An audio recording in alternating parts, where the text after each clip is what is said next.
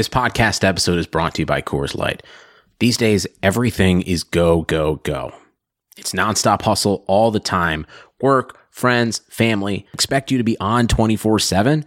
Well, sometimes you just need to reach for a Coors Light because it's made to chill.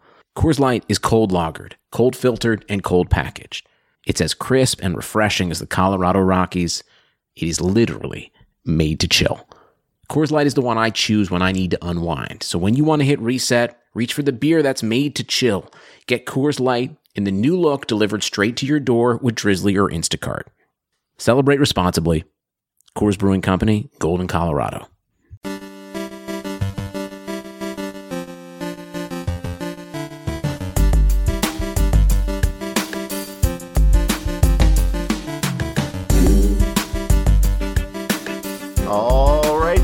Welcome to another episode of the Keeping Karlsson Short Shifts podcast. I am your host, Ben Burnett. Joining me, as always, my co host, Louis Ezekiel, and the E is for Erik Karlsson's broken thumb, in turn breaking all of our hearts. Louis, how are we feeling the Tuesday after getting the news that Erik Karlsson is done for the season? I mean, what is there to say? It's a disappointing end to a very disappointing season. Uh, my IR in my keeper league is full. So for the first time since 2013, I am not keeping Karlsson. It's really disappointing to, uh, to have to admit that aloud on air.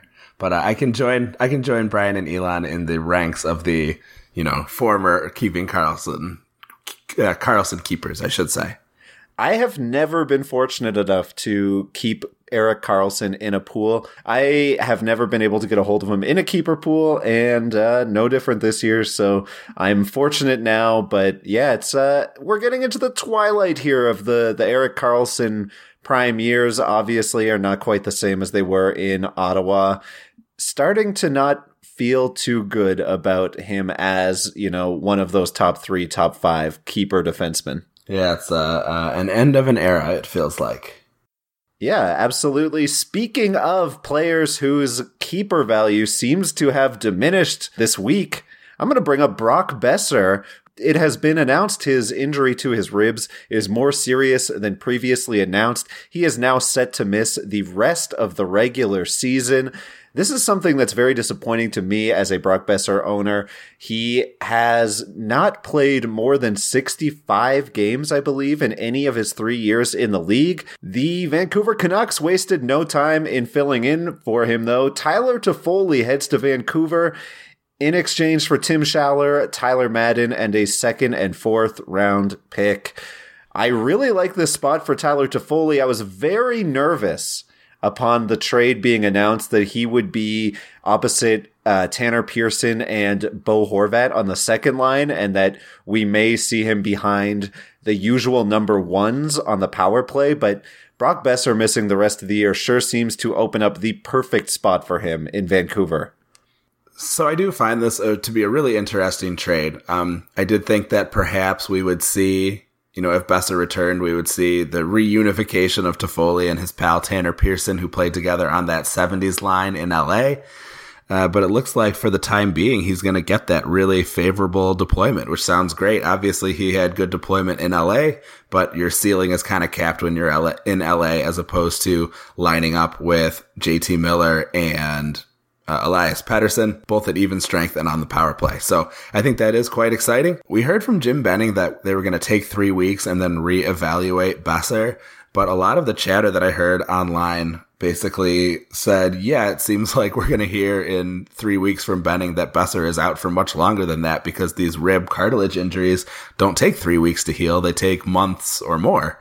Um, so that was kind of interesting. It did make me feel like uh, Toffoli's opportunity was maybe going to be a little better in there. And of course, we did get the news today that Boeser was going to be out for longer. So yeah, kind of a strange situation. I don't know if Benning was just trying to hedge a little bit or, you know, what kind of game he was playing there, but uh, it seemed to the people in the know that Boeser was definitely going to be out for longer than expected. It sure seems that way. And I think that that is really what's going to make this a big win for Toffoli's fantasy owners there was definitely a chance upon him coming to Vancouver that he gets relegated to that second line. And I think that that kind of gives him the same pace that he's had in LA, that like 55 point, maybe 25 to 30 goal season. But I think now we are looking at somebody who could be putting up a 65 to 70 point season rest of, uh, rest of the way. Well, I'm certainly hoping so, uh, as a newly minted Toffoli owner. Yes. So, Lewis, you mentioned this to me before the show, and it kind of blew my mind.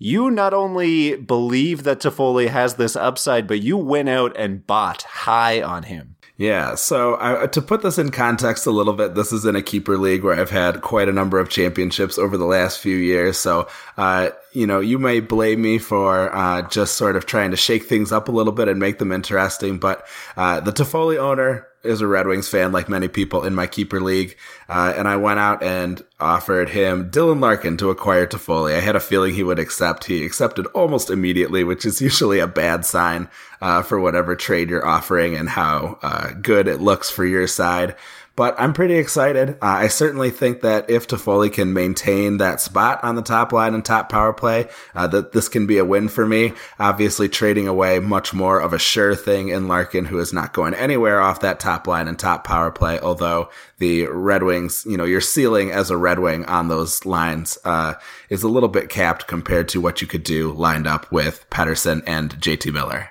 Yeah, I think that the big thing with this trade is that you're taking on a lot more risk because what happens if, for example, the Canucks just go cold for the next two or three games Toffoli gets cycled off of the, the top power play? They put Brandon Sutter up there, who was doing fairly well in his time over the past few games. I mean, there's just a lot of downside. I do think that it could break totally right for you as well. It's just that when you're getting a player like Larkin, who's guaranteed no matter what to get 23 minutes a night, and then you're trading him for what's essentially an unknown value in Tyler Toffoli heading over to Vancouver, it just makes you second guess a little bit when you just don't know how that's going to shake out. So I applaud you for the ballsiness, but damn, dude, like that's, that is a, that's a tough move to make for me. Yeah, I, you know, I, I don't know if I would have done it in the cupful, but I think in a league where I'm a ways ahead in goals, assists, special teams points, and shots on goal, I feel like I can't take on this kind of risk. And, you know, it'll be something to spice up the Discord for a few days as well, uh, just to, to, you know, bring in some interest, uh, as we head into the end of the season. Yes, this is definitely a situation where you may take a bit of an L, but you're upping the group chat game, and I can't really disrespect that. When the when the group chat is popping, the league is always better. I do think uh, there's one other thing that I just want to mention with regards to this trade is that it may open up some good opportunity for Dustin Brown in LA. Uh, he has had a very productive night here on Tuesday uh, with a couple of goals on the contest already in the third period. So uh, keep an eye out on that. If Brown is available in your league, he might be someone you want to look into. Yeah, we did see in the past few weeks Toffoli and Brown sort of shuff- shuttle in and out of that top line spot with Iafallo and Kopitar. So it definitely stands to reason that he becomes line one power play one once again. And we've seen him be very valuable in bangers leagues with that deployment in the past. Well, we'll move on from one exciting trade in Vancouver to an amazing outry in Montreal. Lewis, Shea Weber came back within a week of an injury that was potentially supposed to end his career, last I heard. Yeah, the the doomsayers were out in full force discussing the the end of Shea Weber's uh, career. You know, waiting for the swelling to go down so that they could get an accurate look at whatever was broken inside his leg or foot or ankle or whatever this was. And now he's out there on the ice, kind of amazing. Um, he said that he had a duty to come back and play while Montreal is still in the playoff hunt. Uh, so part of me feels like this is just some like Herculean effort of mind over body. Um, but it also makes me wonder if Montreal gets eliminated, does this mean that Shea Weber is going to get shut down at that point? I would be a little nervous. I was happy to take him off my IR, but uh, I am thinking, you know, how how long can uh, how long can Montreal hang in there, especially when they are throwing away perfectly good points against a team like Detroit here on Thursday? Oh my God, they blew it to they blew it tonight. Yeah, I don't want to talk about it. I have Carey Price. I I'm in a I'm in a bad spot in my. I'm sorry. Match. I think I. I'm just discovering the fact that Montreal has once again lost to the Detroit. Is that their fourth loss to Detroit this year? This is insane. It's really bad. Uh, Boston did finally beat Detroit uh, a little a few days ago to kind of get off their uh, schneid where they had not managed to to defeat them. But yeah, Montreal has just been really bad against Detroit. Pretty embarrassing effort, uh, unfortunately. Uh, but talking a little bit more about Shea Weber, you know, uh, or rather his teammates, uh, we hope to see Jeff Petry and Ben Chiarot step up in Weber's absence. They managed only three points between them while Weber was out for seven games. They did put together some nice peripherals. Uh, and Petry did manage a power play goal today with Weber back. Um, but not a whole lot to, to see from the pair of them. Uh, so hopefully Weber can help right the ship, but you know, maybe he's still getting his legs under him uh, while they are enduring this embarrassing loss to Detroit. Bit of a bummer for my Ben Chiarot shares, but yeah, I think this is overall pretty good for your Habs as long as Shea Weber remains competitive. The players on a power, I know he's been a little cold lately, but the players on that power play unit with him, he's obviously going to give them a boost. One of the few players who, when, or one of the few defensemen, I should say, where when he's taking point shots on the power play, you're not like, this is a total waste. Yeah, and I think anyone from my home league listening who heard you just refer to them as my Habs maybe spit out their drink. I didn't even mean your Habs, but yes, the Habs, like Habs on your team in general. Though we did have the sweet taste of a sudden outjury, no short shifts in February is allowed to occur without a major injury. Mikko Rantanen once again injured in Colorado. Orig- originally, there was a uh, report of a broken collarbone that Adrian Dater was saying would leave Rantanen out six to eight weeks. An update from the team today said that there are no broken bones and he was going in for an MRI. We have yet to see the results there. I would imagine this is still a multi week injury, but hopefully no more than three or four if we can be lucky. I really hope that we get to see Mikko Rantanen back this fantasy season, Lewis. Yeah, I agree. It's been, you know, it's been tough sledding for Colorado. Uh, you know, we've said a few times, you know, just wait until we see what Colorado can do when they're fully healthy. And it seems like they only can get there for a spate of games at a time before something else happens. Like last time when Rantanen was injured, this does open the door for someone like Donskoy or Burakovsky to really step up and make an impact, uh, as they did previously when Rantanen was out. Also interesting to see that Valeri Nichushkin got nearly five minutes of power play time in their most recent game, uh, so that could be someone to keep an eye on as well. I'm wondering with Rantanen out, would you rather have a Donskoy or Burakovsky than say some folks uh, who have been of middling, you know, value lately, someone like a Cirelli, a DeBrincat, or a Meier? Wow, hearing DeBrincat's name in the conversation is very depressing. I think that with his current deployment, then yes, I would prefer to have Burakovsky to any of that group.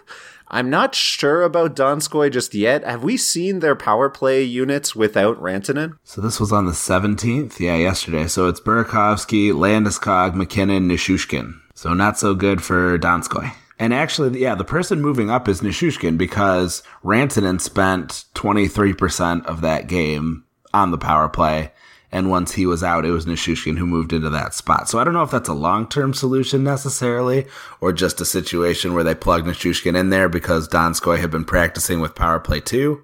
Uh, so it's something to sort of keep an eye on. I would be a little leery of either of them until I find out who is hopping into that last slot. But the danger there, of course, uh, is that if you move too slow, you might miss out on them entirely. Yeah, I wouldn't be jumping too fast on a Nichushkin for that reason, but we should get power play units or uh, practice lines here, hopefully tomorrow, where we'll have a better sense. And if he is on that top power play unit, of course, I like him quite a bit. I think I would hold DeBrincat Ah, but while he has that awful deployment, it's really difficult. I think in the interim, Burakovsky above the three guys you mentioned, Cirelli, DeBrincat, Meier, but in overall, I think that I like DeBrincat, as I mentioned in last week's uh, Patron Five. I think that he has a really good shot of bouncing back if Colliton gives him the opportunity to go top line, top power play once again. This isn't about DeBrincat though. This is about the Avs, and no Avs conversation is complete without be- me asking Mikko Rantanen and Gabriel Landeskog missed a bunch of games earlier in the year, and Nathan MacKinnon went superhuman. Does the Rantanen injury mean that Nathan MacKinnon is going back to his early season pace? I mean, it's tough to to make that type of prediction, but I don't see why not. We saw a little bit of it uh, in the Penguins game today because we know how Malkin stepped up and was just going berserk while Crosby was out. Malkin was sick for today's game and Crosby went nuts. So I do think there is something to this where players kind of take on, you know, shoulder the burden for their team. Uh, I would love to see MacKinnon uh, put together a really outstanding run here in Rantanen's absence. Uh, and in fact, in that most recent game, uh, he really played a whale of a game offensively. So uh, I think we may have already started to see it happen. Let's hope so. I also hope for a speedy return from Rantanen because there's no way that MacKinnon can can go full MacKinnon for 82 games without his right-handed man, his right-winged man, if you will. We did have one more injury in Colorado, and that is, of course, their number one goaltender, Philipp Grubauer, now out indefinitely. This is devastating for me, Lewis, as somebody who, through the winter months of Grubauer not playing his best, I maintained this is a guy I'm looking at as a top five goalie option. He finally rounds into shape, and then he gets hurt. Is Pavel Francouz a top ten option heading into the playoffs, or are you hedging before you uh, before you get that high? I gotta say, I am hedging here. I am quite nervous. I know that, um, you know, obviously Colorado weathered the storm uh, of injuries previously and came out of it okay.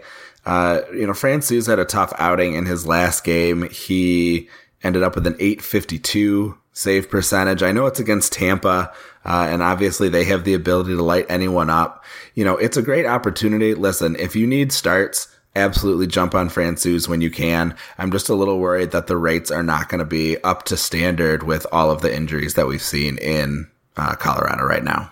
So they're playing a little shorthanded. I wonder if the addition of Chris Kreider later on this week will make enough of a difference to uh, to weather that storm there. But Francouz has just been so incredible in Colorado that honestly, I would put him in the top ten. I mean, you've got to. We talked about how good Jacob Markstrom has been last week but he'd be in that bottom the the bottom three of the top ten for me. But the Avs have just been so good, and Francouz has been so consistent. I like him more than a hell of a lot of goaltenders out there. You know, you make a really good point there, and you know, thinking more carefully about your question about being a top ten option you know, I do think you have to like the goalie in Colorado. And you're right. There's no one else out there who really has been showing so much consistency that you couldn't have him in that eight, nine, or 10 slot. So top 10 does seem, does seem reasonable given the situation for goalies in the league right now, uh, and what a goalie behind that Colorado team can do. You know, I just, uh, we'll see, we'll see how it goes. Obviously off to a bit of a rocky start, but hopefully greener pastures ahead for the Francouz owners. One more injury to talk about. Oscar Klefbom out two to three weeks with a UBI. This one hurts, Lewis. I just talked about Klefbom as a obvious trade target. The Oilers have a great playoff schedule, and now I'm not sure that he'll even be there for the playoffs. He's definitely going to miss at least one, like into that first week of most of my playoffs. Week 21 sounds like he could miss. So I am devastated. What are we doing with Klefbom out? I mean, it seems clear that uh, Nurse season is upon us. Darnell Nurse has been a really valuable own all season. He's rated number 100 in the Cupful, so he's not going to be widely available, but there are a third of Yahoo leagues where he is available on the waiver wire. Um, you know, we might see Klefbom's injury continue into the time period where Connor McDavid returns. They both had a similar prognosis of that two to three weeks, but obviously we're a week into McDavid's injury here. So that could really give Nurse some enviable power play time. You know, that top power play really is still pretty strong with who they've got out there and how Yamamoto has kind of uh, stepped up very nicely. So I would definitely be out there looking, combing the waiver wire to see if Nurse is around in my league because he, uh, yeah, he really looks appealing. The one cautious note I'll give here is that Ethan Bear has been floated as a possible power play replacement for Klefbom on a few Twitter accounts that we follow. I could see that happening just because I don't think Nurse is unimpeachable in that spot. But for now, obviously, it's Darnell Nurse. I mentioned this in a column for Dobber Hockey before the season started. Darnell Nurse as a top power play option means that he is by far one of the most appealing defensemen in bangers leagues league wide. He fills so many categories, and if he has points upside playing with Draisaitl, Yamamoto, Ryan Nugent Hopkins, then he is a must own in multi-cat leagues. Yeah, I agree with you 100%. I think he is, uh, you know, uh, he's already been great. So this is this is kind of a Jeff Preciu situation where this is a guy who should have been owned probably already. Uh, as long as you get some credit for those peripherals, uh, and now with some points upside, I think it does look really good. Ethan Bear, if he ends up on that top power play, obviously much more widely available. Uh, so stay vigilant on that waiver wire. Keep an eye out on those game day lines. Uh, and if it does turn out to be Bear on that top power play, I would be all over him we got one more headline for tonight. We are I wanted to talk about the Maple Leafs because I live in Canada. I can't go a day without talking about the Leafs. And they got destroyed by the Pittsburgh Penguins tonight. Frederik Andersen gives up five goals on 16 shots in the game's first 40 minutes. He goes on to save several more in the third, of course, but it really doesn't matter after you give up that many on 16 to start. Meanwhile, our boy Jack Campbell has three straight quality starts. The only other start he's had with the Leafs was a win. So, you know, either a quality start or a win in all four of his games in Toronto.